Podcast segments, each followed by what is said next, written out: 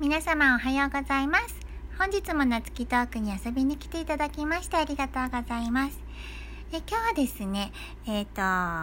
以前に SNS のノートにですね、下書きには表に出せない内容がたくさんありませんかみたいな投稿をしたんですね。そしたら質問の方で、どんな内容ちなみにちらっと聞かせてもらえますかっていう質問をいただいたのでお答えしてみようと思います。いくつか下書きにはあるんですけど、もう一回読み直してみたけどやっぱりやばいやつだなと思って、一般的にね表に出せない記事だなとは思って、これはそっと私のメモとして残しておこうと思ったんですけど、どっち系かって言いますと宇宙とかちょっと目に見えない世界の話だったりとか、それを文字でこうずらずらっと並べると完璧にやべえやつって感じだったので私的にそんなあれなんですけどね。一つはですね思考回路ですね。人間の思考回路として、すごくこう考え抜く人とか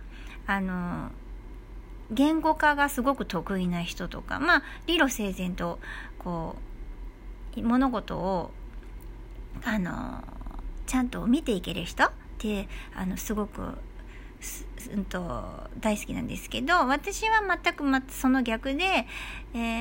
全てなんか直感的だったりとか物事を深くあえて考えないところが昔からあって、でそれはなんでなんだろうってずっとそれは思ってることなんですよね。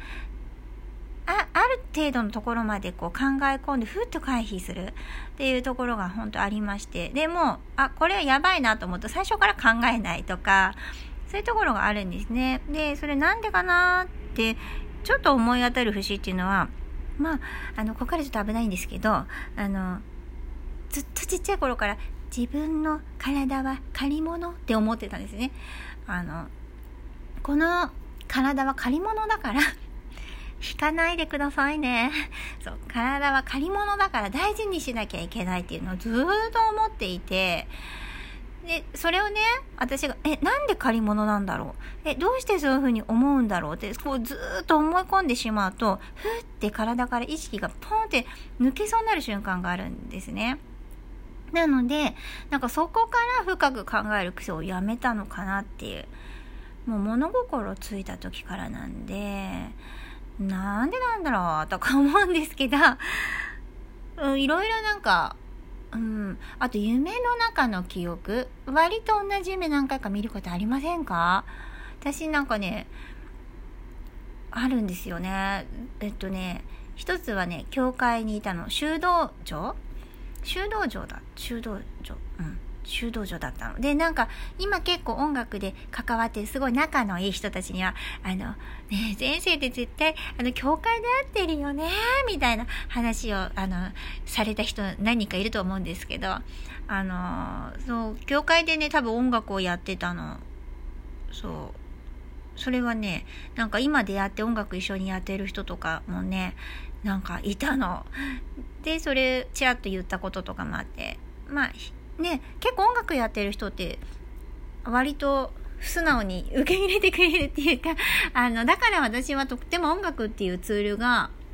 すごく居心地がいいんだなっていうのも感じていて、とかやっぱりちょっと自分を出すと惹かれてしまう部分も多分たくさんあるので、そういった意味では音楽やってる人ってそういうことには割と受け入れてくれる人が多いのかなと思います。ちなみに私全然今キリスト教とか別に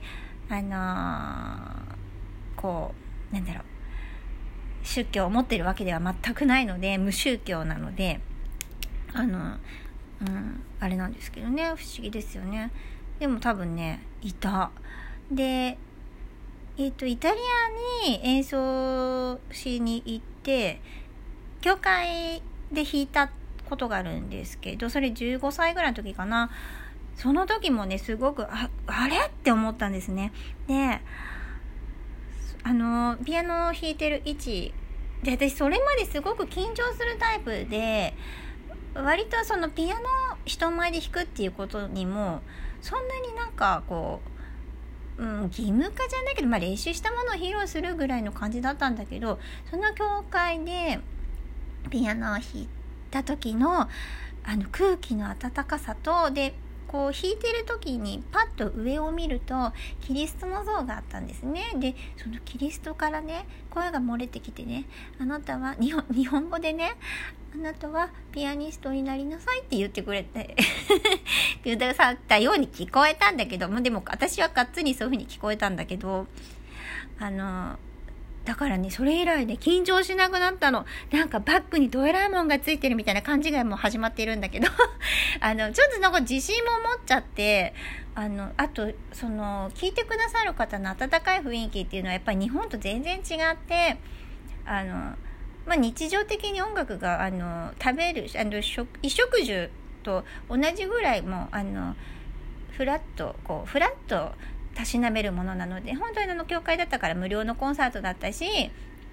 お家がない方とかも普通にフラッと入って普通にじっと聴いてくださるみたいな、なんかその音楽って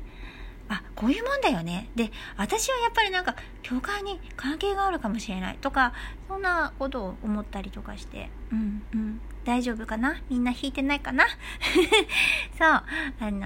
そんな感じで温かい雰囲気に包まれて、もうそこからがね、もう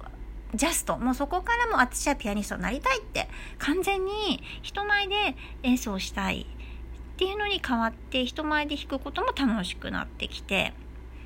っていう大きなきっかけがそこにありましたね。あとはね、そうよく見る夢としてはね、やっぱり戦地に赴いてた。だから兵士だったのかもしれない。なんかね、ちょっと嫌な夢なんだけど、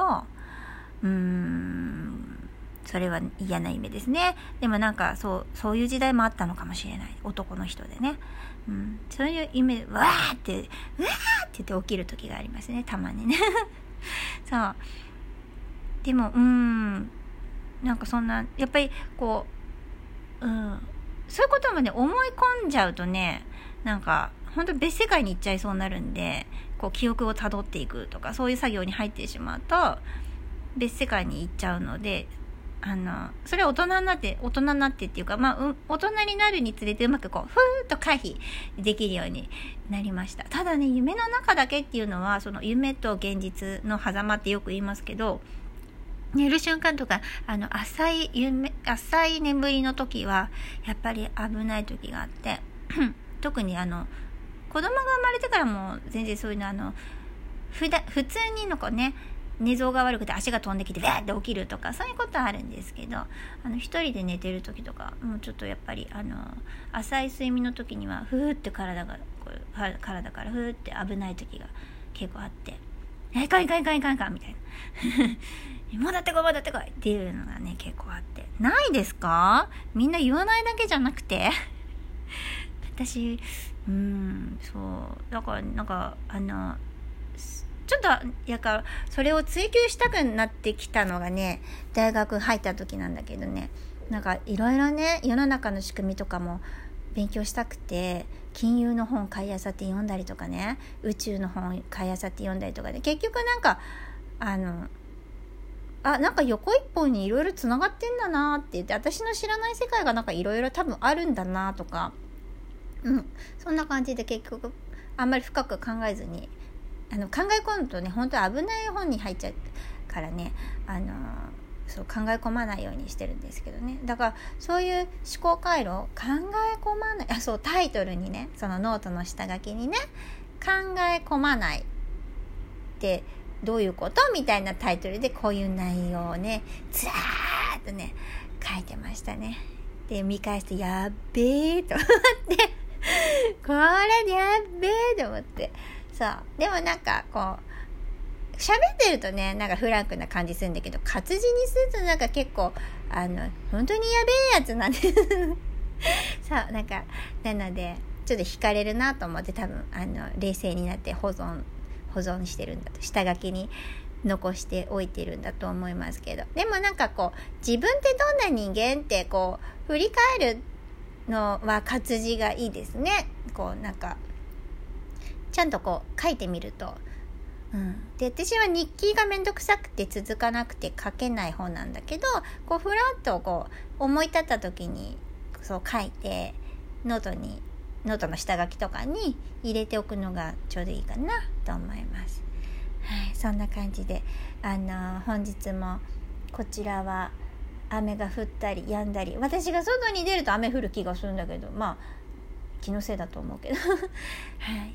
皆様も体調管理を気をつけて、また週末まで乗り切りましょ